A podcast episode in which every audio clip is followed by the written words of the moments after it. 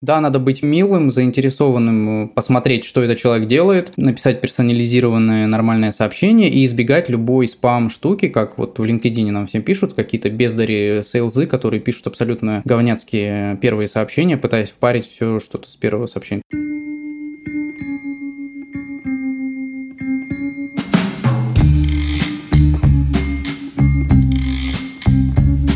Всем привет, это Лев Пикалев и подкаст «Новый рынок». Подкаст про людей, которые уехали и вышли на новый рынок в новой стране. Первый сезон я делаю про предпринимателей, потому что я сам предприниматель, и с 23 года я начал искать клиентов по миру и переделывать свою студию подкастерская под международный рынок. И в этом подкасте я хочу поговорить с другими предпринимателями, понять, какие есть сложности, какие есть классные практики, инструменты, как выстраивать э, работу с командой, как э, выстраивать поиск клиентов. И мне хочется честно поговорить и про проблемы, и про успехи. Этот подкаст выходит в моей студии, которая называется «Подкастерская» или «Каст-подкаст». Мы помогаем компаниям создавать свой собственный контент, учим сотрудников компании, помогаем выстроить процесс, а на себя берем всю техническую работу, запись, монтаж, создание джинглов,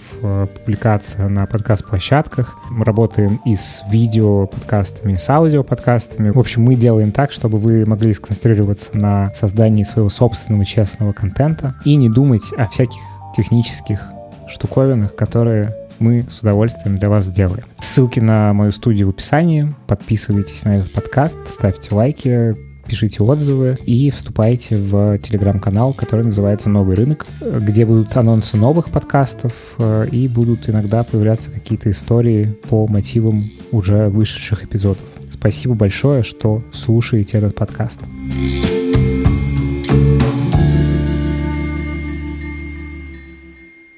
Сегодня у меня в гостях Паша Митюхин, фаундер FlowMap и других разных продуктов. Привет, Паша. Всем привет, привет, Лев.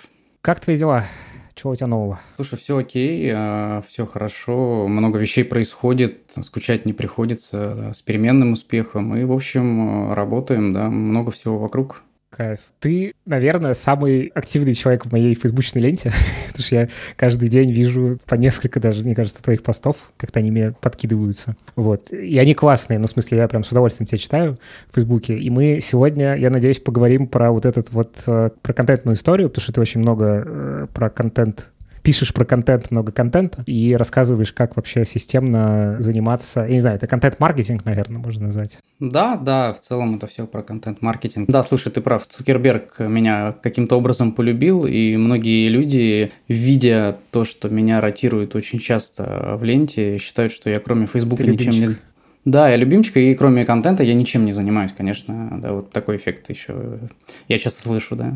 Ну да, потому что у меня есть личная цель э, в этом разговоре, потому что я много лет пытаюсь как-то сделать так, чтобы я системно делал вот эти вот все контентные штуки, и чтобы у меня оставалось время еще на что-то. Вот. И кажется, ты какой-то секрет познал, какой-то дзен. Хочется тебя про это сегодня пораспрашивать. Я могу тизер э, простой сделать. Э, Давай. Ответ – практика. Да? Когда ты пишешь, сначала тебе тяжело, потом ты пытаешься планировать времени, проходишь разные этапы, потом ты придумываешь контент-планы, а потом это у тебя начинает получаться органически, и поэтому, если раньше ты тратил на пост э, три дня обдумывания, рефлексии, стирания, написания новых, то сейчас это происходит за пять минут и превращается в такое профессиональное хобби. Mm, ты просто сейчас описал как будто одну из моих стадий, на которую я сейчас попал. Я себе выделил отдельный день в неделю, когда я сижу и занимаюсь контентом. Видимо, это вот надо пройти этот момент потом. Да, да, да, да, да, да, да, да. Ты в середине пути, такое тоже было, да, когда я в календаре себе в часы там написать про это, написать про это, да, да, да. Потом э, прекратил это делать. Сейчас у меня есть, э, я про это тоже где-то рассказывал, у меня сейчас есть просто записнуха в айфоне. Я, например, еду в лифте, туда что-то набрасываю, мне пришла идея, я что-то набрасываю, жду ребенка возле школы, набрасываю, и потом открываю любой пост, скроллю, такой, о, вот это хорошая тема, надо дожать, и трачу на это 5 минут и выкладываю. По-моему, у Лебедев, то, у Лебедева да, да, да, тоже похожие, такая же, да. Да.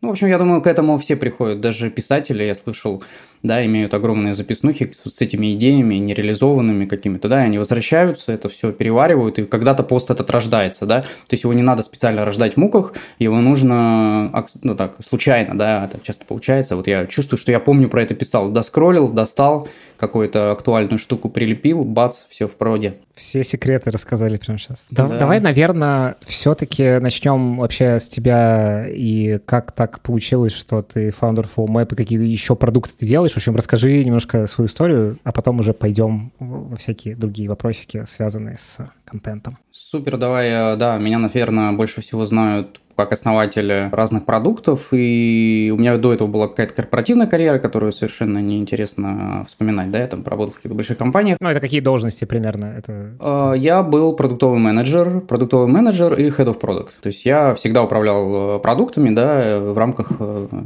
компании. И в какой-то момент э, мой партнер пригласил меня в FlowMap, ему пришла идея продукта, пока он, по-моему, катался на сноуборде, и мы начали это делать потихонечку, как сайт-проект, и потом э, втянулись, да, и вот с тех пор, ну, с 2017 года я занимаюсь э, уже цифровой разработкой в качестве э, роли основателя. Что такое роль основателя? Это когда ты делаешь все вообще. И вот я занимаюсь постепенно развитием, да, мы небольшая бустрак команда, независимая, пилим, пилим, пилим, и это, в общем, занимает все мои мысли сейчас. Ох, я что-то у меня последнее время, у меня так начиналось, у меня там, ну, у меня разные бизнесы, в подкасте, mm-hmm. я пытаюсь охватить.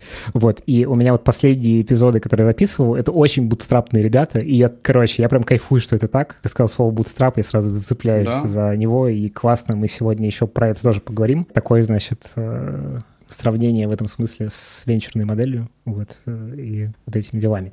Слушай, а можешь про FlowMap тогда еще рассказать, что это такое, так, ну, в двух словах, э, и немножко про компанию, там, сколько у вас людей, как это все устроено, на кого вы работаете, в общем, как-то очерти.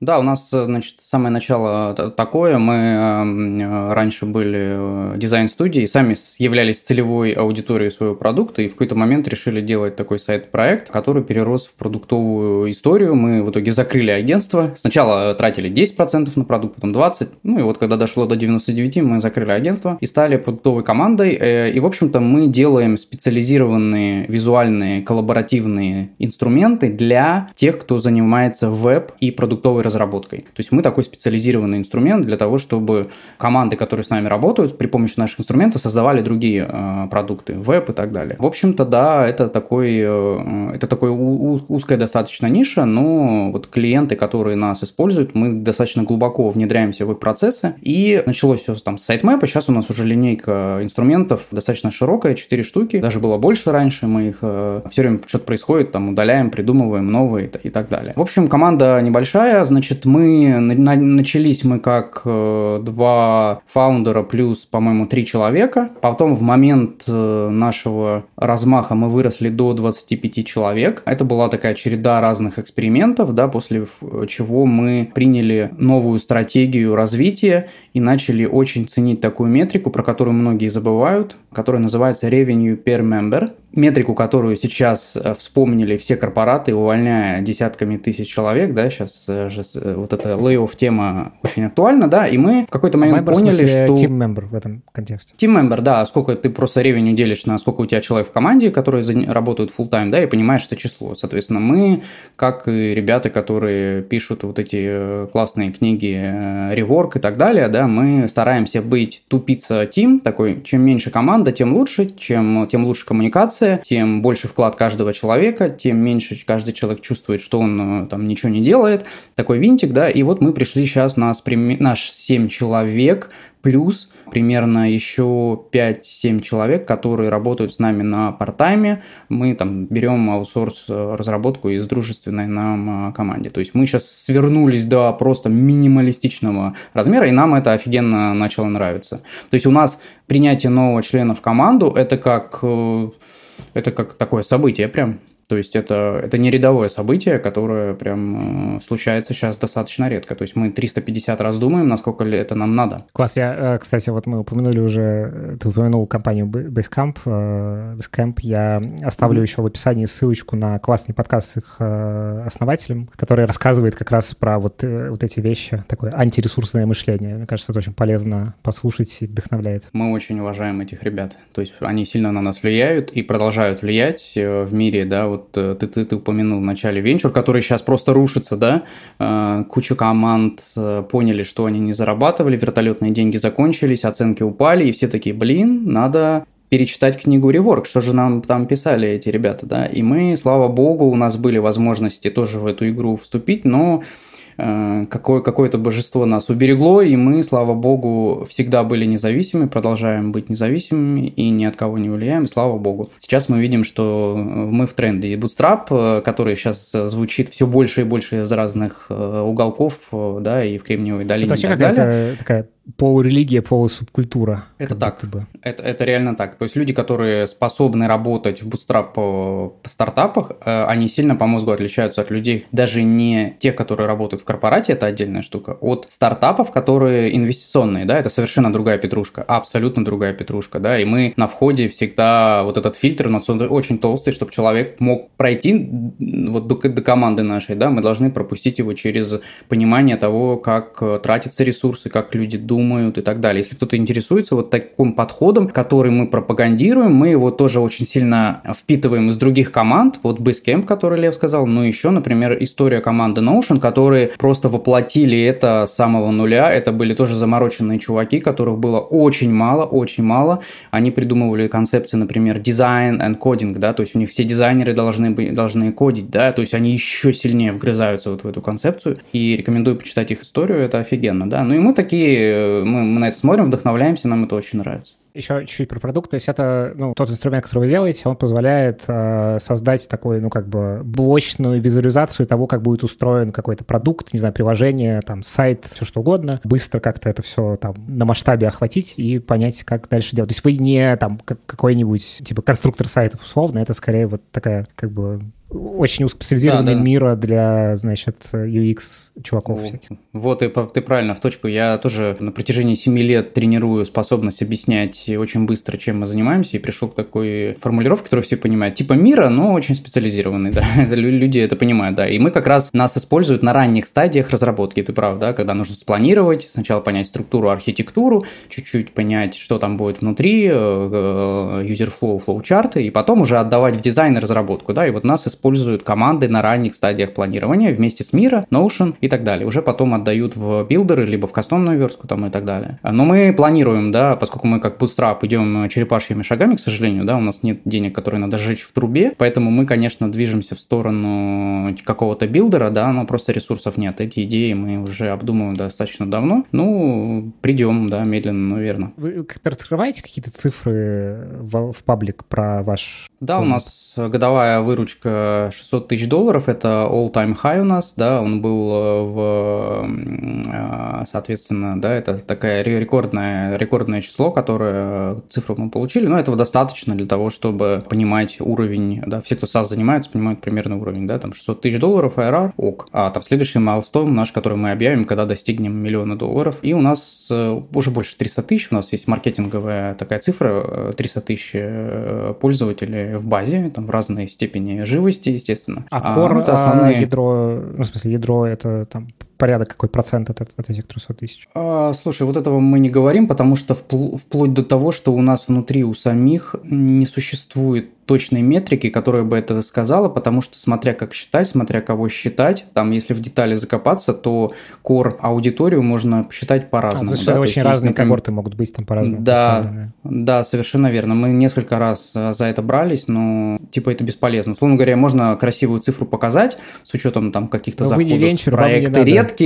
На, да, у нас это чисто такая по фану, да, тема, да. То есть я понял, что вот, вот эти все метрики тщеславия, которые венчур может достать, нам они до лампочки, нам некому показывать, условно говоря. Да, к нам, если приходят запросы этих венчурных инвесторов, они приходят с рынка, они смотрят, где мы там, продукт-ханты про Reddit, Reddit, еще где-то, и приходят, типа, что, чуваки? Ну, мы им объясняем, да, что вот у нас такая-то история, мы раньше, чем миллион долларов мы будем зарабатывать э, в год, мы не будем ни с кем разговаривать, только потом решать по венчуру, там, держим контакт, и этого достаточно, да, то есть нам не нужно никакие выкладки, ты прав, делать. Слушай, а с точки зрения аудитории, вы изначально были как бы на глобал направлены или какой у вас был замысел в начале? Да, Сто процентов, да. То есть, когда идея приходила, то есть мы наблюдали за международным рынком, естественно, в то время. Это когда все было? Когда запустились? Мы запустились в 2017 году, в октябре. Соответственно, разговоры начались в 2016 году. А, подавляющее большинство людей в те, в те времена не знало, что такое Мира, потому что Мира был э, тулом, который Это еще был не real, взлетел. Board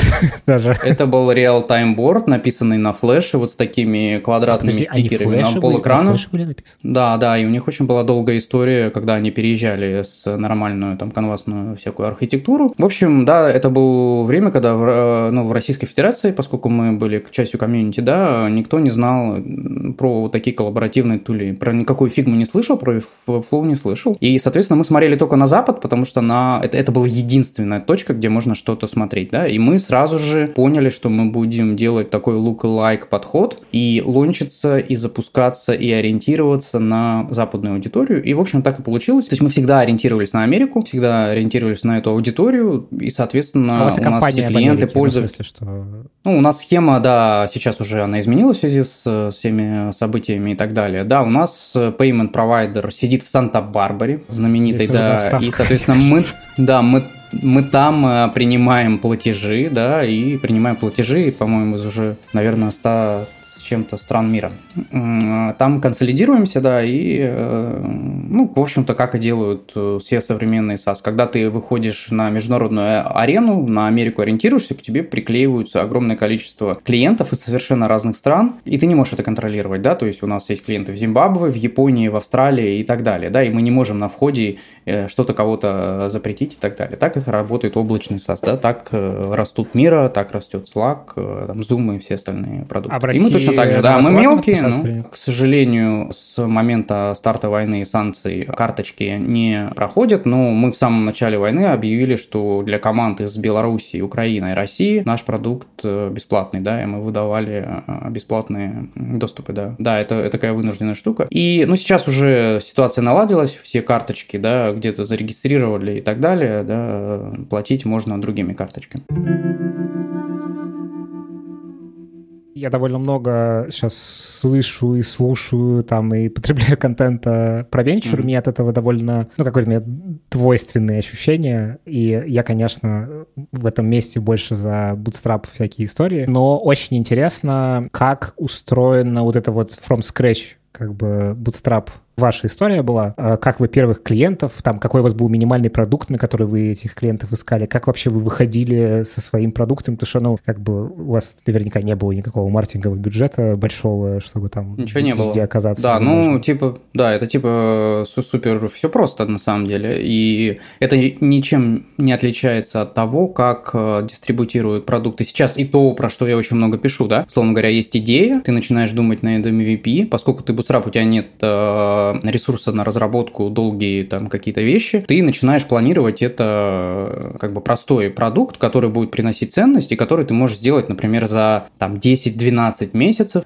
медленной работы, да, какими-то силами своими, либо у тебя есть знакомый программист долю, либо ты нанимаешь на супер низкую зарплату, а обещая опцион и так далее, да, и вот через там, 12 месяцев у тебя готов продукт к лончу, у тебя, естественно, нет э, денег на маркетинг, мы вообще за 7 лет потратили 0 долларов э, на маркетинг. В смысле, у вас нет находишь... перформанса, ничего нет? Нет, нет, нет, нет. То есть все органика. Органика, Вау. PLG, да, мы не потратили, мы гордимся тем, э, что мы не потратили 0 долларов. Ну, в смысле, гордимся в том плане, что мы тратим ресурсы там на разработку, на, на, на вот такие вещи, да, и время пока платных каналов еще не пришло, да, то есть э, как только мы подмасштабируемся чуть больше, можно будет уже там раздувать горнило трафика и так далее. То есть пока мы абсолютно не крадем э, ресурс на разработку, на маркетинговые нужды, да, и в этом, в этом плане гордость. Но тем не менее, вы качаете сильно контентную историю, то есть у вас есть блог, вы регулярно... Там, то есть это, по сути, такая ставка на э, SEO во многом. Э, это ставка на SEO, на органику, на контент, на комьюнити, на меншины, на связи с социальными сетями, с людьми, с аудиторией, на контакты в любых каналах и так далее. То есть все возможные каналы, где тебя никак не ограничивает э, бюджет, либо платформа, которая ограничивает твои действия. Да? Это огромное количество сейчас, ну сейчас уже с этим проще, потому что есть э, там Reddit, Product Hunt, Indie Hackers и так далее, да, площадки там G2, Каптеры и так далее. В 2017 году все было скромнее, но тем не менее это, это работало, да. Э, SEO и органика Гугла работает для всех, пожалуйста, Продухан бесплатно, запускайтесь, пишите контент-маркетинг на Reddit, и у вас будет, и по-прежнему сейчас есть возможность получить первых 10 клиентов, потом 100, потом 1000, потом 2000, и вот до этих пор вам не нужно тратить время на рекламу. Вопрос, занимаетесь вы этим или нет. Венчурная модель, она работает по-другому, да, вот, например, Лев Инвестор, ты такой говоришь, ладно, Паша, ты мне нравишься, вот тебе 300 тысяч, за там 4 месяца там, или там за 6 месяцев сожги их, быстро проверь какую-то гипотезу, не надо там контент-маркетинг, давай куда-нибудь зальем, перельем, очень простой, сделаем тест, да? Тест проходит, это все, в целом там, типа, такая не зашло. концепция в этом месте, значит, два мира воюют. Short-term и long-term. То есть, как бы, Ну, потому что контент-маркетинг, да. он про long-term, про долгую раскачку и какой-то эффект аккумулятивный. Перформанс, он Совершенно верно. это. Совершенно верно. И я всегда советую быть похожими на умные продукты, которые умеют, которые не смотрят на мир черно-бело, что есть long term и short term, а умеют использовать и те, и другие вещи, да, то есть я всегда говорю, вы там занимаетесь перформансом или рекламой, но вы начинаете закладывать какой-то базис для там контент-маркетинга, да, начинаете делать долгие вещи, потому что сейчас, если их не сделаете, там, время пройдет, а через там 7 месяцев уже будут результаты, да, будет приятно, да, потому что вы посеяли какие-то зернышки. Но нет, почему-то многие люди, у них есть вот это э, такое стандартное мышление, типа вот там есть реклама, MVP, мы сейчас за две недели что-то проверим, не Нальем полетело, пошли проверили, пошли дальше. Да, да, да. Естественно, ни хера это не работает, потому что это все сырое и так далее. Зачем это люди делают? Делайте вещи чуть-чуть дольше, чуть-чуть обдуманнее, ну, закладывайте какой-то фундамент. И мы в этом плане точно так, так, так же думаем.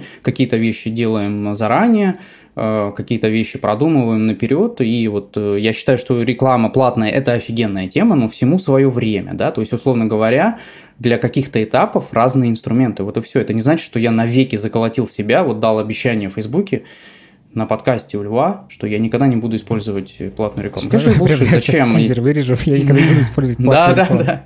Причем это так интересно, такая странная дихотомия в этом месте, потому что, ну, казалось бы, да, вот у тебя есть инвесторские деньги, их можно с умом потратить, но так устроена эта тема с, там, с капитализацией, с метриками, со всеми делами и ожиданиями, и вот этим, значит, фабрикой тщеславия, что как будто бы ты мог бы эти деньги, на самом деле, потратить очень крутым способом в долгу, не сжигая их в этой трубе, как ты говоришь. Но мир Да. так не устроен, похоже. Мир так не устроен, и мы этого очень сильно боялись, потому что э, мы не при... мы боялись, чтобы мы приняв решение получить деньги, да, вот это предложение, мы будем очень сильно зависеть по комитам от тех, кто его дал, потому что сейчас у нас как происходит разработка? Мы можем что-то делать, экспериментировать, на чуйке еще что-то, фейлиться, откатываться, там у нас есть периоды страшной неэффективности, да, и на нас никто не смотрит на этот момент в качестве инвестора. А когда ты получил деньги, дал комит, то ты должен делать быстрые решения, ты должен быстрее их тратить, показывать какую-то эффективность, показывать, что ты, ну, не просто взял деньги и дальше живешь, да, ты должен что-то делать, и вот это тебя толкает на неправильные вещи на самом деле. И ты не сможешь объяснить инвестору, что ты вот э, часть бюджета закладываешь на какие-то долгосрочные штуки, что через год выстрелит. Да ему не нужно через год, ему нужно, чтобы ты через три месяца бегал и показывал эти там проценты роста. Поэтому это все ведет, ну, к такой штуке. Напомню, что 92% стартапов проинвестированных закрываются, да, и, безусловно, 0,1% или 0,01, не помню, становятся юникорнами, да, и вот все И Окупает все все хочет попасть. Но я не собираюсь как бы следовать чужим целям. Мне не интересно, да, сжечь свое, свой опыт, свое время своей жизни на то, чтобы кто-то стал э, инвестором юникорна, да. Я всегда говорил, что мне, честно говоря, будет достаточно оценки 780 миллионов долларов. Мне не нужен миллиард. Ну, типа, 780 для меня тоже ок. Тем более, когда ты владеешь э, стопроцентным акцией. А сейчас какая, какая у вас оценка, если так? э, Ну, не знаю, вы, наверное, А, не знаю, счит- считаете? не Нет, считаете? это нам не на. Ну, есть САСы, отраслевые штуки. Ты умножаешь годовой доход, э, исходя из там в среднем э, там 5, 6, 7, 10. Раньше было жирные 12-14 там, год- годовых э, доходов, да. Но все зависит от продукта, его там динамики, рынка и так далее, да. Ну, есть какие-то средние отраслевые. Ну, там приятно умножить на 12. Ну, там можно и умножить и на 5. Тоже там неплохо. Ну, нам мы никогда не доходили до листа, где нам кто-то ставил оценку и расписывался. Ну, Ну, это обычно делают, когда продавать хотят, наверное, больше. Да, да, да. да. То, то есть это только, только так делается. Там, это выход на биржу, да, либо продажа, да, и вот там нужно всем договориться об этой оценке. И все, больше нигде это не, не фигурирует сумма. Так, э, все-таки, да, значит, сделали вы минимальную версию продукта. Это что было? Что я себе представлял? Это был сайт Map, то есть мы сделали лендинг, неплохой, красивенький лендинг, э, про, который рассказывает про наш продукт. И, соответственно, сделали продукт, сайт Map, то есть карта сайта. И, соответственно, что мы первым делом сделали? Мы пошли на Product Hunt и там рассказали всему миру о том, что мы э, за, запустили, мы стали, мы хорошую заняли э, позицию, по-моему, второе, второе место сходу. Это э, потому что пер... в общем по Hunt или в какой-то рубрике дизайн там типа... Э, нет, это в общем, да, мы стали Product Day номер два, надо вспомнить, не помню. По-моему, на первом месте был Firefox, который вот почему-то в этот день запустился, а против Firefox продукту, который только-только, да, им тяжело было бодаться. В общем, с тех пор э, у нас пошла житуха, то есть мы увидели всплеск пользователей, мы увидели первые, в тот же день первые платные клиенты появились. А у вас какой-то был типа а. фримиум, плюс можно было да. поднять э, какие-то функции дополнительные. Да, мы всегда с первой секунды э, жизни работали по фримиум модели, по Product-led Growth стратегии. У нас э, большинство пользователей бесплатные, которых мы пушим и которые потом апгрейдятся до платных планов, сдают обратно, опять апгрейдятся. В общем, вот это же движение клиентов есть. И мы всегда дистрибутируем продукт сначала во фри, потом его можем, функционал сначала во фри, потом можем его лимитировать и так далее. Да? То есть мы все, у нас вход идет через фри. То есть у нас есть триалы, но я уже в нескольких местах и говорил, и писал, что триалы у нас просто ничтожное количество занимают места. В нашей сфере люди привыкли заходить через фри, то есть у них есть бесплатный функционал, все, они там потом решают, купить или нет, если им нравится. И вот, соответственно, у нас кучу пользователей появилось, э, первые платные клиенты сразу же оттуда. И пошла самая главная волна распространения через блогеров, тех блогеров, которые ищут какие-то тулы, типа... начали про нас рассказывать. Да, да, да, да, да, да, да, тут, тут, тут, тут, тут. И вот с этих пор мы начали, сели на вот этот э, органический трафик, начали прокачивать SEO, начали э, прокачивать соцсети, начали пушить, чтобы про нас писали, начали выходить на Product Hunt э, и так далее, да, то есть мы начали изо всех каналов э, вот этот контент, да, про себя, про ценность продукта распространять распространять. И, соответственно, да, вот дошли до текущей ситуации, да. Но по- по-прежнему я считаю, что мы очень мелкие, очень мелкие. Мы еще на этой стратегии сможем э, вырасти, ну, в 10 раз точно. Поэтому мы, ну, мы, мы, мы, мы уважаем свои успехи, да, в кавычках, но я трезво вижу, что мы движемся медленно, но верно, вот в правильном направлении, еще много чего надо сделать. Но благо, да, как 92% наших коллег мы не поставили крест на продукте. И, кстати, недавно услышал прикольную метрику, что 50% продуктов продуктов, которые заканчивают Y Combinator, а, закрываются 50. А это самые как бы отобранные ну, да, со всего да. мира и запушенные лучшими экспертами и профинансированы лучшими инвестициями. Ну, то есть они либо закрываются, либо делают э, пивот, оставаясь командой. Ну, как минимум продукт, он как бы закрывается, да, то есть нас интересует вот эта метрика. Поэтому в этом плане кучка людей, которые 7 лет делают э, свой стартап, выглядит для нас э, неплохой метрикой. Ну, и как любой стартап, да, чтобы показать плюшку, ты к ней идешь не в первого дня, ну, такие есть проекты, типа там Инстаграма, да, но если взять 99%, то это долгий такой путь, да, в какой-то момент у тебя что-то начинает появляться. И я сейчас понимаю, ну, сколько вот опыта мы получили за это время. То есть мы готовимся, готовимся к какому-то решению, которое сможет наконец-то развернуть наш график э, роста. И к этому идем, да, постепенно. Благо нам не надо бежать, у нас никто нас не пушит, да, в виде инвесторов или еще каких-нибудь обещаний. Мы часто занимаемся фигней, какими-то экспериментами, которые бы нам никто в жизни разрешил делать, да, условно говоря, в здравом уме. Ну вот нам такой лайфстайл нам нравится. То есть это бескеймповская штука, которая описана в их книге. Слушай, а вот вы как когда запускали это, и ты, и твой кофаундер, вы где-то еще работали или как это было устроено? А, ну ты, да, ты говорил про агентскую начальном... модель, что как бы вы постепенно ее как бы... Да, это да, да, да, да. Ну, тут, соответственно, у Андрея еще было Brand Division агентство, да. Начали балансировать количество проектов. Я был э, в найме, я работал там, типа, на FlowMap очень мало времени сначала уделял, сначала, типа, чего там делаем и так далее. И вот постепенно, да, это переросло в это уже full тайм Это случилось не быстро, поскольку, ну, сначала Андрей full тайм э, дропнулся, да, потому что нужно было э, много времени тратить. Я там, по-моему, полтора года я работал еще в найме найме. И мы специально вот этот отсрачивали мой переход, потому что все ресурсы все равно мы обязаны были, мы хотели тратить на разработку, мы покупали dev-ресурсы, и, соответственно, в какой-то момент, только когда нас позволила финансовая наша таблица Это вот с минимальной зарплатой... с нуля до вот этого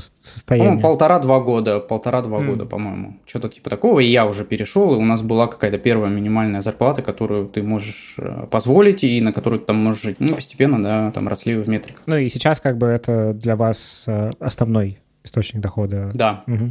Да, да, да, да, это основной источник дохода, да. У вас возникали когда-нибудь мысли, что, блин, может, привлечь сейчас, взорвем рынок, там вот это все, или нет? Да, да, постоянно, да, постоянно. Я вот говорю, что у нас и предложения были, которые можно было дойти до финала, но мы каждый раз э, что-то не получалось или, короче, что-то происходило, что нам было не до этого. А то мы сильно хотели в самом начале, но не было предложений, то, когда был, начинался ковид, у нас, как и у всех э, ремоут-тулов, просто начался взрывной рост. На фоне ковида все по домам сели, и все давай все покупать, и Флумэ в том числе, да. И в этот момент мы, у нас э, уже ну, были контакты, но у нас так все перо, что мы такие, да на, теперь зачем нам это надо? А потом еще там коррекция произошла. И, в общем, сейчас после падения венчурного рынка мы опять очень охладели к этой, к этой истории, потому что я сейчас за весь свой опыт понимаю, что негатива все-таки в венчурной модели в нашем случае гораздо больше. Я никак не хочу здесь отговорить людей, у которых реально получается, там, живя в Америке, зная инвесторов, поднимать деньги, создавать крутые продукты, да, я просто четко понимаю в рамках осознанности, что для нас это не самый лучший вариант. Вот и все. Да, и каждый тут сам решит, пожалуйста, там, поднимайте, фейлите. Некоторые там по 5-6 раз поднимают, фейлят, и, и у них э, удается, да, а некоторые долго работают над, э, над своей компанией, да, не, не называя ее стартап или венчурная история, и потом через 15 лет, там, как MailChimp, продают 100% акций за там, 13 миллиардов миллиардов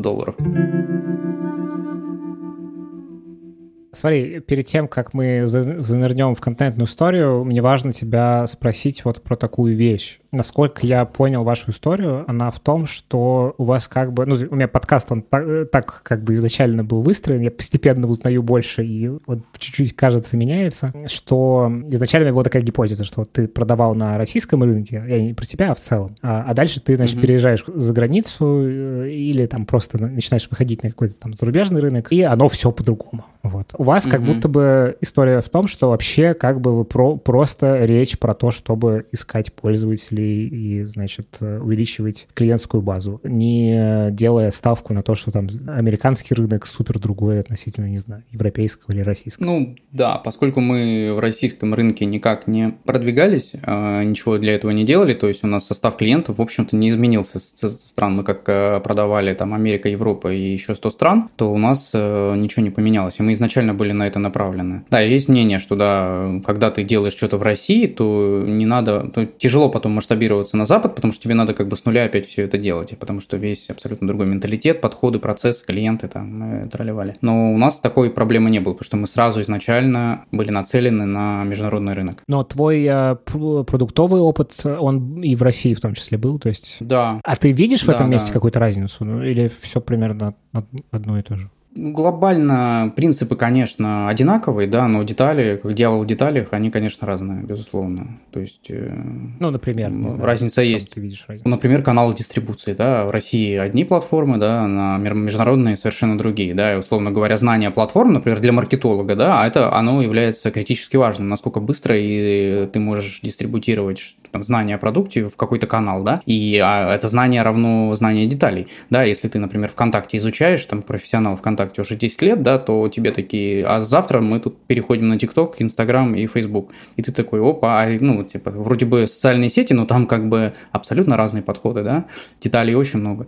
То же самое, ну, как бы с продуктовым менеджментом и с общением с клиентами, да, то есть рынок SaaS, он в России очень маленький, и то, что возможно на Западе, невозможно в России в силу там размера, массы и так далее. Поэтому мы как мелкий стартап, если бы мы все делали те же самые действия, но рассчитанные только на российский рынок, мы бы умерли, потому что нет такой тяги э, массы, объема. Поэтому мы сразу были направлены на международную арену, это типа 8 миллиардов человек, условно, да, и там э, один раз что-то показав, ты показываешься гораздо большему количеству людей, да, вот этот сделал маленький MVP лендос, мы сразу показали его большим количеством количеством людей. Вот пришли люди какие-то из Японии и сказали, хорошо, мы вас купим. Да, и там и Зимбабве, Австралии и других стран. И это нас э, спасло, да, такое возможно. Наверное, в России тоже это возможно, да, надо вспоминать. Ну, например, классный продукт Тильда, да, в России Тильда. Привет, Никите Обухову. А, Ни, Никита, да, молодец, он как бы другую тему, да, делал, он чисто, чисто бил вот наш, в нашу в точку, но на самом деле билдеров сайтов в России было over дофига. Где они, да, вот Никите удалось это сделать, он чувствует дизайн, он э, дизайнер, а он, он, он понимает это, ему удалось вот эту э, штуку провентилировать до таких размеров. Молодец. Сейчас они растут на Западе, да, то есть у них есть попытки идти э, как бы на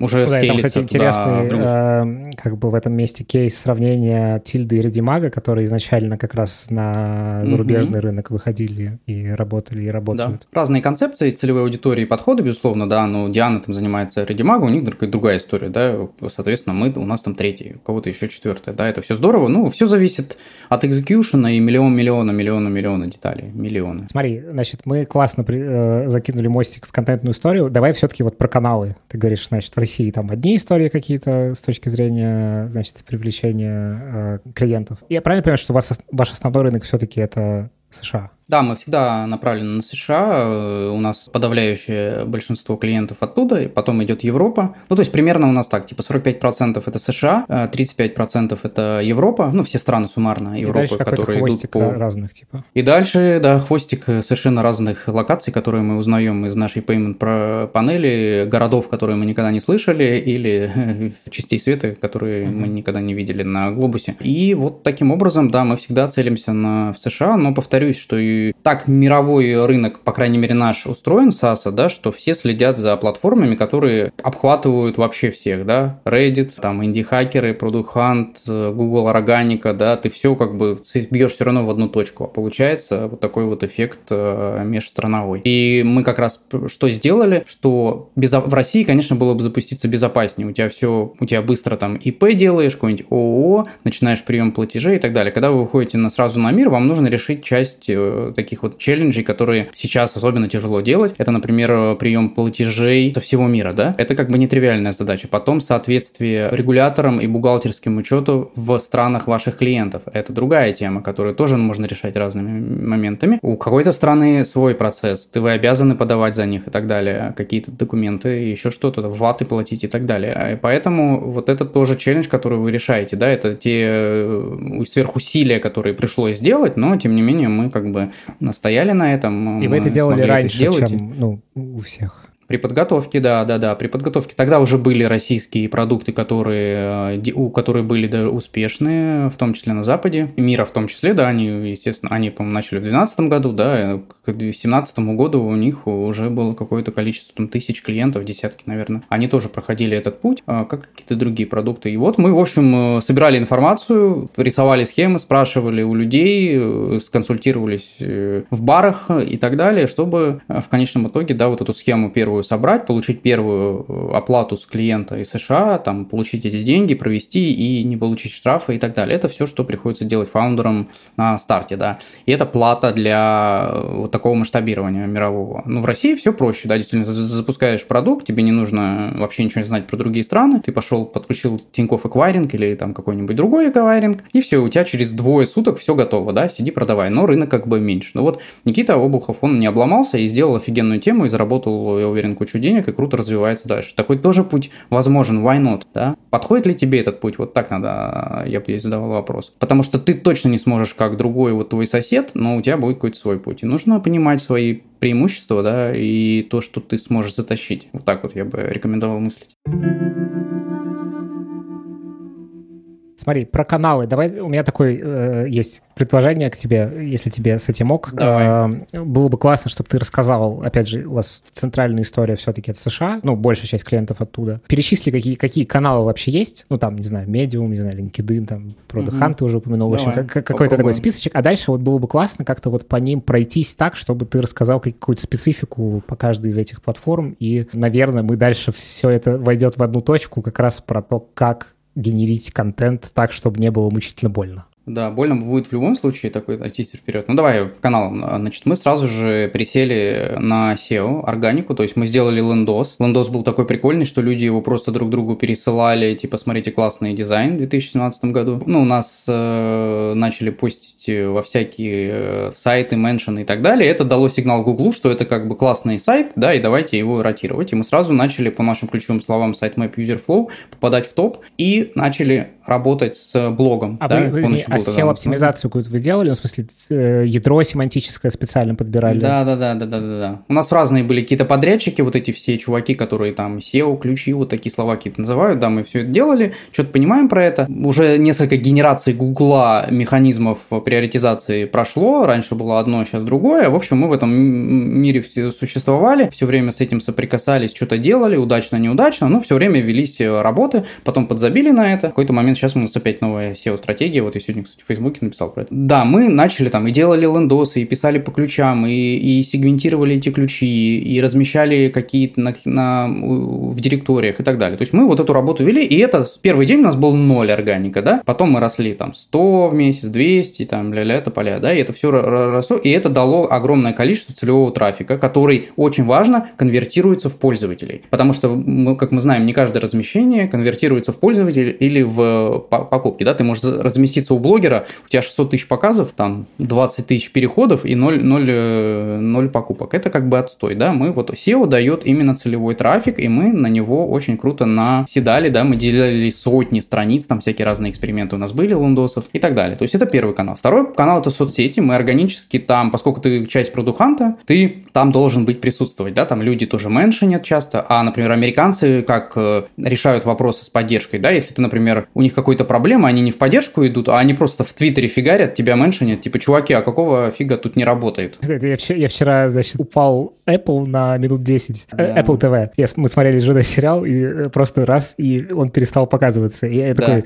э, говорю, надо посмотреть, что с ними случилось. Я говорю, вот в Твиттере надо глянуть. Он такая, в каком Твиттере? Я говорю, «Ну, в Твиттере. Я просто вижу там, типа, через э, буквально три секунды после того, как у нас закончился, значит, воспроизводиться фильм, тут же там да. вот так вот люди начали писать, какого хрена я плачу за подписку Apple+. Вот, вот. Это как бы такая боль, да. Тебя по уличному поле как бы полоскают, и мы, как поддержка, мы начали там сидеть и вообще как бы раскачивать Твиттер, там тоже что-то писать и, и так далее. То есть социальные сети заняли какое-то количество у нас приоритета, и оттуда пошел трафик, потому что блогеры тоже пишут в Твиттере и в Инстаграме, э, делают обзоры тулов, они нас видят, они бесплатно про нас делают. То есть это в третий такой буст, который был. Мы попали на радар и научились контактировать с social media influencers, да, вот такие чуваки специально обученные, которые в нашей сфере делают крутой контент. У нас нет денег, не было и до сих пор нет на нормальные платные размещения. Вот, например, к тебе прийти, например, как инфлюенсеру скажу, Лев, давай сними офигенный видос, обзор там, чтобы все было как у Киркорова в клипе, да? Ты говоришь, окей, чуваки, там 20 говорю, тысяч баксов. Окей, окей, я вам я просто в аудио перескажу, как, как это, как э, плохая черта да, пересказывать. Я двигаю направо. Я думаю, да, да, да. Вот, короче, да, есть такие чуваки. У нас нет бюджета, поэтому мы ходим к более простым ребятам, но берем масса, массой, там, например, да, и они сами плюс еще подхватывают. Это третий, да, инфлюенсеры, social media. А повторюсь, со всеми можно работать бесплатно.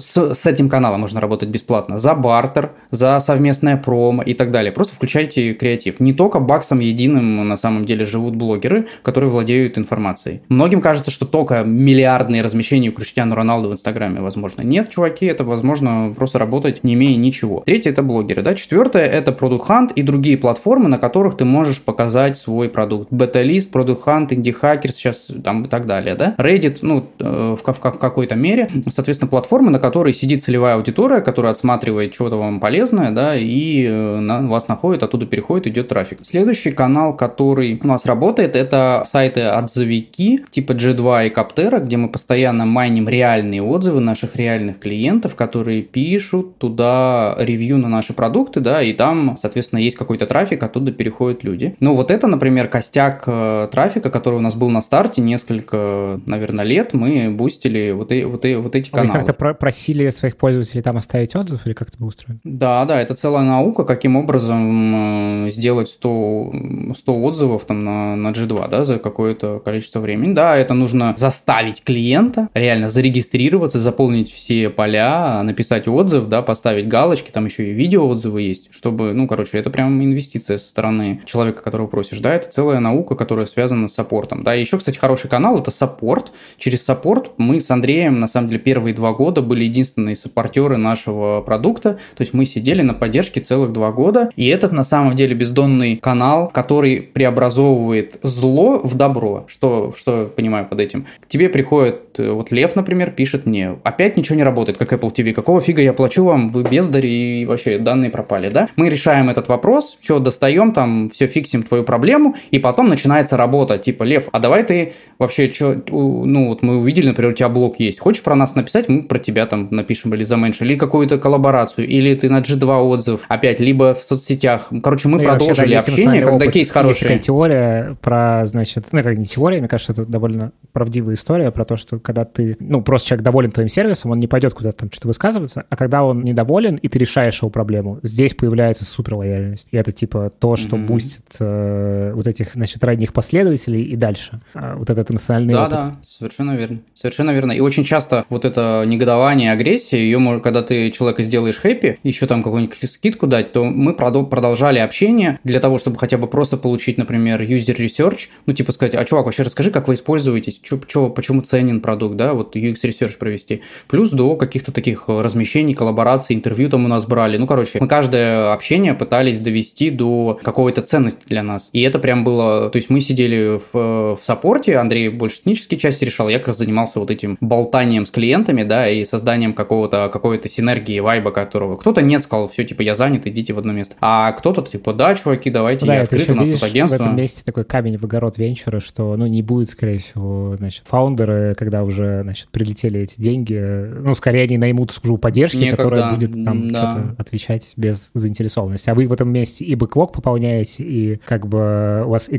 каздев, и какой-то там, значит, условно, бездев в том числе, это все в одном месте. В том числе, да. да. Это было супер полезно для ранних стадий, вот выплыть э, до какой-то ценности, да, довести продукт, это было супер важно, да. Вот э, один, еще один такой нетривиальный канал, который мало кто рассматривает, но я считаю, что хороший саппорт быстрый, это вообще пол, ну, прям супер важно. Вот если вы зайдете на сайты с реальными отзывами про нас, почитайте, то каждый второй или первый, они про пишут про поддержку нашу. То есть это абсолютно реальная, заслуженная штука, которая, которая у нас работала, и реально люди прутся от этого. То есть customer success очень важен.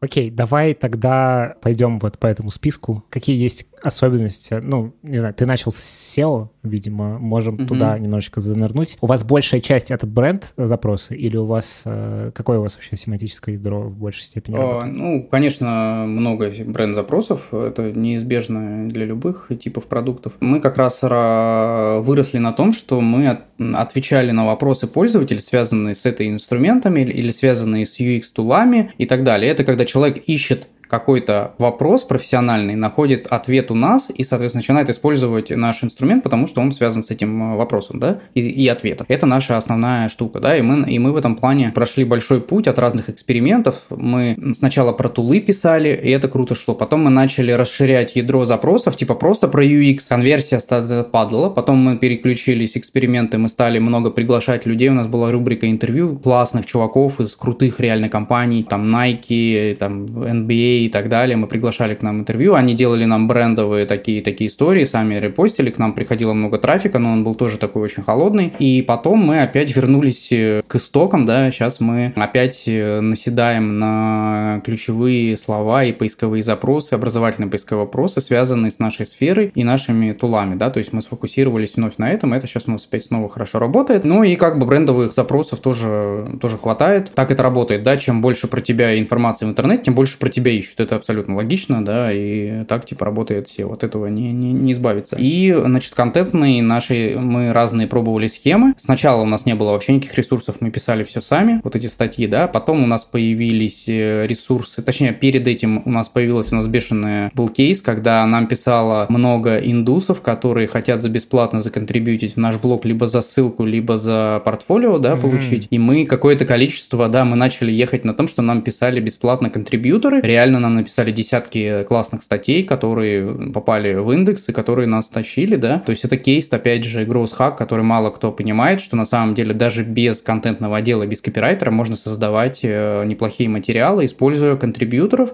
которых нужно найти. Ну, в нашем случае, когда у нас уже SEO раскачался, они нам начали сами писать, и у нас до сих пор есть такая огромная таблица контрибьюторов, которые бесплатно пишут э, статьи. В основном это страны такие развивающиеся, там у нас и писали нам из Афганистана, внимание, из Индии и так далее, такие вот страны. То есть там люди нарабатывают портфолио, или им нужна ссылка, да, и им нужно появиться в нашем блоге. Соответственно, чтобы потом продавать свои услуги там кому-то Вау, дальше. Супер бриллиант, ты сейчас рассказал, это охренеть можно. Да, да, да, да, да. Я этот кейс где-то рассказывал, где-то, по-моему, в Британке или еще где-то. Вот так, так, такую штуку делали. Потом у нас появились средства на копирайтеров. Мы начали заказывать на фриланс-копирайтеров по нашим лекалам уже статьи. Соответственно, да, тема, где ты структуру задаешь, там ключевые слова, там люди пишут, да, либо какую-то тему и так далее. Потом у нас как раз был отдел, мы хотели создать свой контентный отдел. Соответственно, наняли людей, у нас было такое свое производство, мы где-то работали по этой схеме полтора года. Вот тогда у нас был рассвет и брендовых статей, и коллабораций со всякими крутыми компаниями, которых мы приглашали дизайнеры, мы выпустили свою там мини-исследование на продуханте и так далее. И потом сейчас мы опять перестали его развивать контентный отдел, люди, ну, не стали уже заменять, потому что сейчас другая у меня в голове история. То есть мы сейчас хотим э, сфокусироваться больше на SEO, плюс пойти в такой видео-продакшн, который связан с э, визуальными штуками. У нас э, в основном текстовый контент был. Сейчас мы хотим начать развивать тему, которая связана с, видео, с видео-контентом.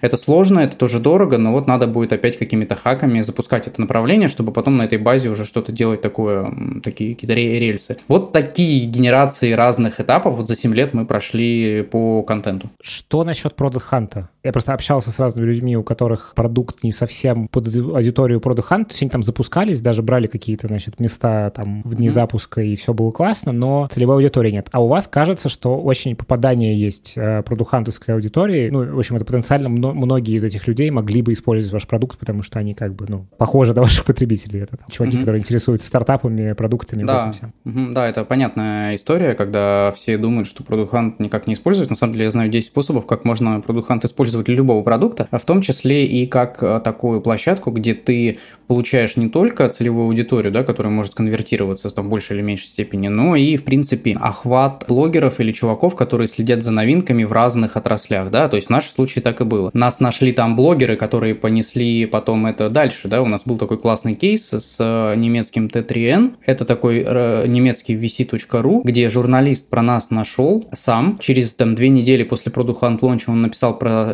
нас материал, он вошел в топ э, материал популярных недель, и его еще в конце недели запустили, и это по трафику дало в несколько раз больше, чем сам Product Hunt. И мы для этого вообще ничего не сделали. Мы, так сказать, пост узнали об этом, да, наблюдая за трафиком, который попер то есть это опять про то, что ты забрасываешь какие-то зернышки, которые могут прорасти. Конечно, конечно. Да, да, да. То есть, условно говоря, я не знаю ни одного минуса не использовать э, Product Hunt даже для нецелевого продукта, ну, вот, которые считают, что это не, не аудитория. Это, во-первых, охват, это плюс ачивка, это Google очень уважает Product Hunt, то есть он э, хорошо его индексирует, и когда вы после вашего, для молодых продуктов, когда и люди ищут про вас информацию, кроме сайта не могут найти, это плохо. Product Hunt всегда чуть ли не идет на втором месте по органике, находя вас, а там у вас какие-нибудь комментарии, отзывы и вообще все красивая обертка. Плюс, ну, как бы это еще одно ваше представительство в интернете, да, а, и это тоже неплохо для молодых продуктов. Плюс это история хорошая как аргумент в переговорах с клиентами, да, что мы там продукт вот Day взяли, да, и у нас тут там столько-то, а, там какие-то ачивки есть и так далее. Это всегда можно использовать, это всегда круто, да, это как э, награды, которые висят в офисе, да, например, компании, да, что вот мы здесь, здесь, здесь, не только продухант, не, не обязательно использовать там только его, да, выбирать. Зачем? Он, он бесплатный, условно говоря, Reddit бесплатный, Twitter бесплатный. Почему, почему нужно все время что-то выбирать между этими? Ну, как бы есть ресурсы, есть желание, пожалуйста, запускайтесь, все круто, там больше 6 миллионов человек тусит на продуханте. Медиум. Да, это тоже интересная история. Э, у нас сейчас 20, и мы сейчас на сайте обновляли число, значит, 21 300 чего-то там 77 э, подписчиков, что является необычным даже для нас самих результатом, исходя из того, сколько человек у нас медиумом занималось. То есть мы э, начали медиумные эксперименты очень давно, когда мы хотели сначала блог переносить туда на медиум, перенесли его, потом были череда э, разных экспериментов форматами и так далее, потом мы блог опять восстановили, и в какой-то момент у нас начал медиум расти, мы за несколько лет, наверное, 4 года страданий, проб и ошибок нашли ту комбинацию формата, статей, способа создания, чтобы это начало органически разлетаться по интернету. Плюс тут еще сыграл немаловажную историю Twitter, потому что именно в Твиттере разгоняются медиумные статьи, которые люди публикуют, и потом уже а, люди подписываются. То есть медиум так работает, что там внутри есть органика, но еще и все постят хорошие статьи вне медиума. Это вот люди тоже не понимают этого, что разгон медиумных статей начинается не с медиума, не внутри медиума. Ты начинаешь его вовне. И только потом медиум понимает, что это интересная статья, потому что ты смог привести сюда первых 100, 200, 300 и 1000 человек. И, в общем, да, у нас с медиум занималось там полтора человека всю жизнь, и он у нас вот дорос до вот этого такого, мы его называем UX-медиа, это наша медиа, которая не про продукт, а которая вокруг продукта, вокруг сферы UX, которой мы занимаемся, и это классно как бы работает на бренд, то есть мы свою экспертность там а, показываем. Ну, как бы растем потихонечку, да, и сейчас сместили фокус с него чуть-чуть, потому что нет ресурсов, на SEO перенаправили, но он продолжает медленно расти, а дальше будем с ним что-то делать. Я думаю, что его можно вырастить до 50 тысяч фолловеров, и тогда это будет реально мощная э, бренд-медиа. А, смотри, да, я тебе еще про Product Hunt э, забыл спросить, и про медиум тоже такой же к нему вопрос э, к тебе. Во-первых, да, важно, в описании есть ссылки на твои, не знаю, это интенсивы, курсы, mm-hmm. челленджи. Вот это все будет в описании, все, что ты считаешь нужным, все закинем. Вот, и э, в целом там кладезь всякого полезного знания и, значит, пинков разнообразных, насколько я представляю, как это устроено. Хочется от тебя вот какие-то ключевые, не знаю, по три советика про каждый из этих инструментов. Типа вот что важно учесть на Product Hunt, когда ты запускаешься? Что важно учесть, когда ты начинаешь медиум? Давай эм, какие-то быстрые советы, да. Ну, Product Hunt, первое, надо запускаться вне зависимости от того, что говорят хейтеры, которые часто либо не получили плохой какой-то опыт с ним, да. Надо запускаться, надо запускаться как можно чаще. Да, это бесплатная платформа, которая позволяет привлечь огромное количество внимания к своему продукту. Так, сяк, большие апдейты, там, релизы, контентные штуки и так далее. Нужно на Product Hunt желательно готовиться заранее, чтобы это не было мучительно, длительно, лучше параллелить с обычными продуктовыми маркетинговыми задачами, там, типа, за несколько месяцев начинаете готовиться. Что же готовиться? Это как? Подготовка к продуханту, оно, ну, вот как раз на интенсиве про это очень долго рассказываю, да, там есть ряд мер, куча существует мануалов уже, да, бесплатных, которые можно почитать. Это подготовка, там, своей аудитории, подготовка каких-то материалов, которые ты будешь постить на сайте, подготовка социальных сетей, когда ты будешь что-то рассказывать, да, готовить, прогревать и так далее, да, вот ряд мер, если их параллелить, то ну, проходит очень, то есть, условно, там очень у тебя легко. есть, например, например, e-mail рассылка, и ты заранее рассказываешь своей да, аудитории, да, что вот мы будем в какой-то Готовишь да. видосик какой-нибудь для YouTube, и каждый там в рамках своего маркетинга он это продумывает, да. Заранее, и это тогда будет не мучительно. Соответственно, несколько, чтобы человек желательно помогал готовиться, не только фаундер в свое время, да, отнимал лучше какая-то микрокоманда, если у вас есть, чтобы распределить задачи, и спокойно это прошло. Ну и, как ты уже правильно сказал, что вот если у вас есть каналы, нужно заранее продумать, где вы что можете запостить, и приготовить все это загоди, да, чтобы в день лонча не бегать и не тратить на это время. Это супер простые базовые штуки, которые позволяют выйти нормально продукт Ну и советую следить за ним, следить за конкурентами, которые наверняка там запускаются, следить за категорией вашей. И там вы можете очень много вещей взять, не надо изобретать, можно просто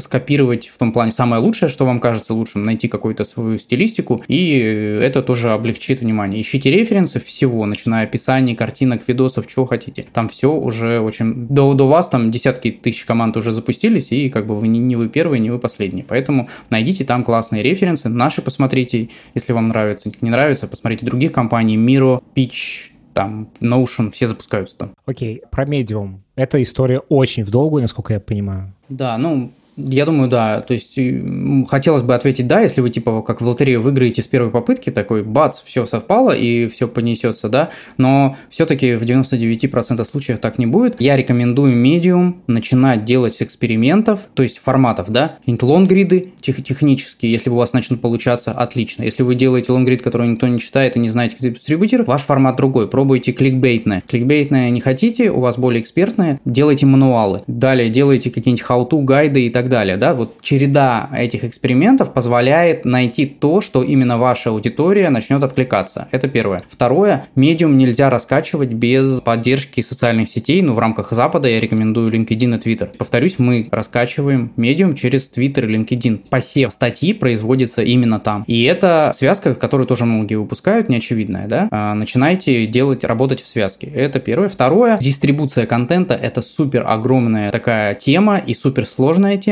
Одно дело написать идеальный, интересный контент, который не прочитает ноль человек. Это вполне возможно. Так обычно и бывает. Второй момент – это дистрибуция вашего контента до целевой аудитории. И тут как бы надо тоже э, различные креативные подходы применять для того, чтобы понять, как вдруг донести вашу интересную штуку до аудитории. И в этом плане статья, она ни, никогда не заканчивается только созданием статьи. Думайте про то, как тизеры, например, публиковать до статьи, потом меншинить какие-нибудь интересных людей компании, плюс слать в директ, например, людям, которые могут быть заинтересованы в этой статье и дистрибутировать, просить инфлюенсеров за бартер а, эту а какой статью. у вас бартер? Вы, в смысле, даете доступ, не знаю, на месяц к продукту? Да, это самое простое. Это самое простое, что ты можешь дать бесплатно, да, ну не месяц, мы даем более, если, ну мы, мы даем более больший срок, да, чтобы было интересно, да. Некоторые вообще такие, окей, да, соглашаются, мы публикуют, и даже им не нужен, например, продукт, они даже и этот доступ потом не берут. Ну просто даже такое бывает, надо просто начинать это делать, да, и соответственно связка медиум, социальные сети ваши и социальные сети внешних людей, инфлюенсеров, это то, что разгоняет медиумные статьи. Если вы посмотрите любую виральную статью, она на самом деле проходит точно такие же а, стадии, да, ее всегда не только оунер этой статьи разгоняет, ее разгоняют другие люди, другие инфлюенсеры, и потом уже начинаются органические меншины. У нас точно так же это происходит, да, мы пушим, пушим, а, пушим, пушим. Э, как системно работать вот с этими инфлюенсерами, там, лидерами мнений? Э, то есть, условно, ну, в моей голове строится такой процесс, что ты, значит, понимаешь, в какой ты индустрии работаешь, во-первых, дальше ты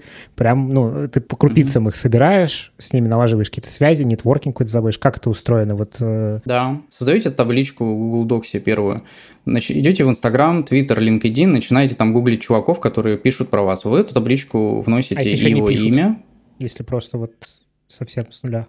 А, ну, имеется в виду, ты ищешь таких инфлюенсеров, да? Ну, у которых уже есть аудитория. Да, ты их туда вносишь табличку, пишешь э, ссылку, пишешь, сколько у них фолловеров и статус, например, связывался ты или нет. В следующем этапе ты собрал 10, 20, 30, 50, 100, 200, сколько тебе нужно, начинаешь им писать. Привет, я Лев, я делаю такую-то херню, хочу с тобой поколлаборировать, у тебя крутая аудитория, вообще твой контент супер крутой. Ты как, готов? А ты куда пишешь, не знаю, в директ просто или там? Да, да, да. У некоторых крутых есть отдельная почта для реквестов, у некоторых есть просто личка. Чуваки, которых микроинфлюенсеры, у которых тысяча две-три подписчиков, ну, просто органически, знаешь, какой-то есть профессионал, за которым всем следят в Твиттере. Он, он без понтов, он не считает себя инфлюенсером, он просто дизайнер или подкастер, который просто делает подкаст. И ты пишешь ему, чувак, я хочу с тобой как бы что-то замутить. И дальше... А конверсия есть... на, в ответ, она норм? Она абсолютно разная. Она бывает такое, что у тебя из 10 сообщений 10 ответила, а на следующий день из 10 0 ответила, потому что кто-то тебя заблокировал, кто-то уехал в отпуск, отвечает тебе через полгода, кто-то сообщение вообще не проверяет. Это супер не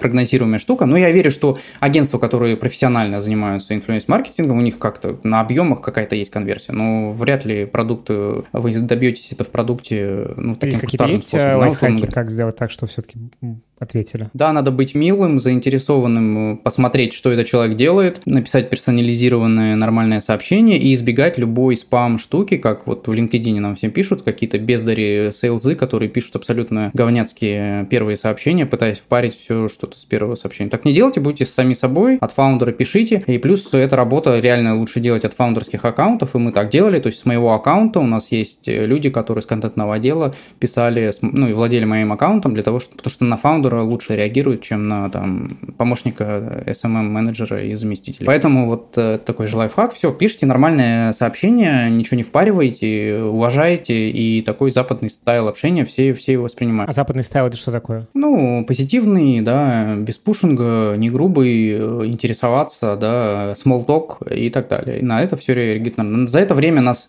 безусловно, будут люди, которые вас заблокируют, но там или что-то произойдет, но это типа на самом деле в 5% случаях, да, на самом деле все нормально реагируют. Если вам скажут нет, так вам, чувак, нет, э, не в этот день, или там, сорян, я этим не занимаюсь. Все, что весь негатив. Обычно люди, которые боятся, ну вот почему-то боятся это делать, да, вот написать какого кому-то, вот, ну, а, а у нас совершенно были чумовые случаи, когда мы на шару пишем какому-то чуваку, у которого там 200 тысяч, да, и он отвечает, да, вообще без, без проблем, ребят, вообще офигенный сайт у вас, да, я бесплатно вас размещу. Мы такие, окей. Ну, типа, это случается, да, это надо пробовать. Вот у нас так такая табличка, где мы статусы отмечаем, все инфлюенсеры, кто там с ним писал, если какие-то есть классные, мы к ним возвращаемся через там какой-то X времени. А Все. вот сколько этот X времени? Это вот... Да, это it's up to you, когда у тебя есть ресурсы, время или какой-нибудь инфоповод, да. А, ну то есть, типа, не знаю, новую фичу да. выкатил. Ну, например, или там Product Hunt, да, поддержи нас, или там на медиуме охеренная статья, или мы на... хотим включить твое мнение в статью, да, ну, так мы, например, делали.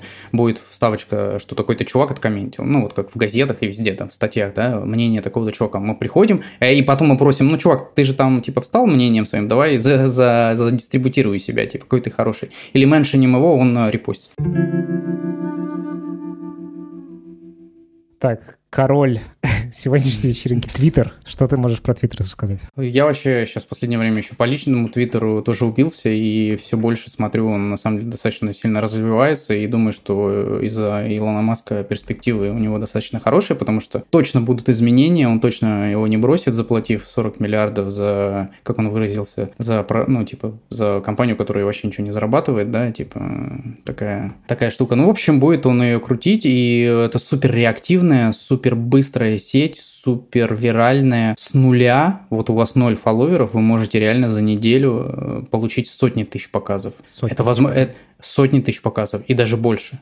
И даже больше. То есть, и если сесть за Твиттер – ну, применяя нормальные вот эти тактики, сотни тысяч. Ну, условно говоря, я, например, вот, например, э, как меня несколько раз э, венчурные инвесторы репостили к своей аудитории, там 60-80 тысяч у них подписчиков 100. Это потому что Твиттер это позволяет делать, то есть ты там начинаешь... А что ты там пишешь? Что это? Все, все, все, it's up to you, да, be yourself, как пели Audioslave, э, be yourself, будь собой, будь интересным, будь виральным, там есть свои тоже правила форматов, кликбейтов и так далее, все, и все сложится, да, а будь интересным людям. В этом этом месте находками? Затизери, можешь затизерить свой челлендж. Например, ну, например, я, например, чтобы кого-то, да, ну, из всех интересует вот эта пагубная тема венчурных инвестиций, э, как она выглядит? Холодный аутрич, ты пишешь э, инвес... инвестору письмо, отправляешь сколько там, 500 сообщений, отвечает примерно 2, да, а, типа нет, не инвестируем. То в Твиттере можно строить отношения с инвесторами, начав с ним персональную какую-то историю, да, то есть ты, вы можете написать пост, вот я написал, например, Лолита Трауб, да, она в Латинской Америке известный инвестор, и я как раз задвинул задвинул ей эту тему, что Bootstrap is a new black, да? Э, Bootstrap это вообще сейчас... И она, короче, зарепостила это со своим комментарием. Да, или Hustle фонд, который э, самый мой любимый фонд, потому что у него лучший контент для фаундеров. И я запостил, что офигенно обожаю их newsletter. Они запостили меня в официальный аккаунт. Фаундер э, тоже зарепостил. И пришла э, девчонка, которую я отметил, которая пишет у них письма и сказала, блин, чувак, мне так классно слышать, что ты там, типа, меня похвалил публично. Ну, короче, то есть ты начинаете строить отношения, просто написав пост, осмысленный, направленный на этого инвестора или клиента и тегнув людей. И они быстро отвечают, потому что это публичный э, разговор. Плюс, если вы хотите, как я говорил, чтобы дорасти до тысячи, вот я на своем челлендже говорю, что дорасти до тысячи фолловеров можно вообще не написав ни одного поста. Ретвитами? Да, то есть репосты, плюс комментарии, плюс фоллоубэк, офигенно работает. Ну, то есть дорасти до тысячи можно, не написав ни одного поста. Скажи, пожалуйста, вот мне интересно в этом месте, это то, обо что я все время бьюсь, ты вот сказал про be yourself, это очень какая-то понятная мне приятная вещь, но проблема в том, что я очень неконсистентный человек. Ну, в смысле, я типа не могу быть экспертом mm-hmm. в какой-то одной теме, мне интересно про всякое, про, короче, про много что. И я вот никак не могу понять, а где вот этот мой, э, где есть вот это подмноже... пересечение подмножеств, типа be yourself и mm-hmm. какой-то очень понятной направленности контента. Ну, то есть там, условно, в Facebook я твой захожу, я понимаю примерно, о чем ты как блогер блогер. И, ну, непонятно, ты же не только про это, ты еще про какие-то вещи. Угу. Ну, смотри, это все зависит от... Ну, Твиттер чем хорош, он неформальный. Если LinkedIn там, типа, надо выбрать, все советуют, нишу, темы экспертные, и шарашьте полгода, и вы станете, типа, нишевым экспертом в LinkedIn, то в Твиттер, он, слава богу, он супер неформальный, а с приходом Илона Маска он еще стал неформальнее, я считаю. Поэтому там нужно, можно быть UBUSL, пиши о чем угодно, любой формат, короткие шутки, юмор, короче, там все заходит, да, и он э, органически, вот эта система приоритизации и показа контента офигенно работает в Твиттере. Там есть вот эта лента for you, где не только твои фоллов... на кого ты фолловишься, он тебе еще подбрасывает. И вот за счет этого там виральные посты улетают и показываются большому количеству людей. Там лайфстайл, блогинг, он тоже там процветает. Там, ну, там сидит весь Y Combinator и Кремниевая долина, и они пишут не только про как продуктовый маркетинг или продуктовый менеджмент, они же пишут свое мнение на что делает Илон Маск,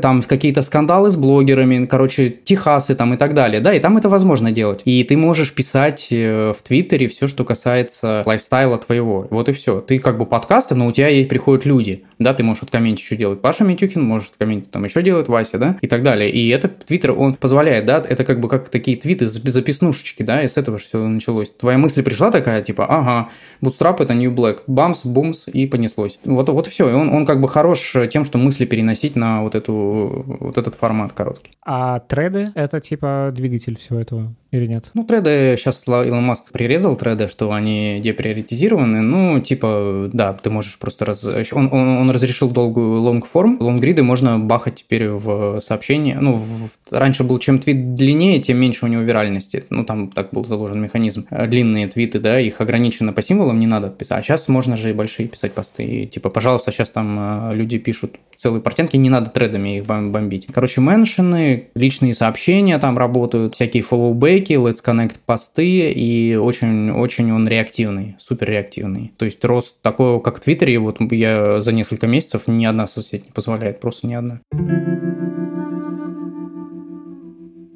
как выстроить свою жизнь так, чтобы вот этот контент, ну, как бы, чтобы он стал... Насколько я представляю, это нужно сделать так, чтобы контент и его создание было частью твоей жизни. Тогда, ну, ты не будешь... Будешь меньше страдать. Страдать будешь, но меньше. Да, это, это ровно так, и у меня только один ответ. К этому можно прийти только создав огромное количество контента, большинство из которого не зашло, было неправильным, было неподходящим, не сработало. И только в конце, это как золотая руда, да, только процедив огромное количество земли, вы найдете то, что получается у вас уникально, потому что другой человек не может, и вы не можете, как другой человек. И вы вот к этому приходите так поступенчато, да. Просто нужно делать, я советую вам. Хотите писать круто в социальных сетях, чтобы у вас было десятки тысяч подписчиков, пишите каждый день. Все, другого совета нет. Как у фотографов. Самое лучшее – это кнопка delete, да, только с фото в 200 тысяч фотографий, удалив их в 2001, она будет офигенная. Иначе никак. Мотивирует. Последний вопрос к тебе. Какой бы ты себе совет дал а вот когда вы только начинали свою компанию делать, а, работать с рубежкой, какой бы ты дал себе совет, э, что бы ты, может быть, сделал по-другому, вот ты сейчас смотришь? Я бы, да, я бы сделал себе совет, больше общайся с людьми, спрашивай, интересуйся и так далее. Я бы получил больше информации. Не будь в коконе, да, а больше общайся там с фаундерами, которые круче, меньше тебя или еще какими-нибудь. Больше общения, больше экспертизы, больше опыта. Еще что-нибудь? Этого достаточно. Слушай, класс, спасибо тебе большое. Что, это был подкаст «Новый рынок». Паша Митюхин, фаундер for, for Map. Все, в общем, всем создавайте контент, э, несите добрую весть о своих продуктах, и все получится. Подписывайтесь, ставьте оценки, пишите отзывы. Всем пока. Все, Ребзи, пока. Пока.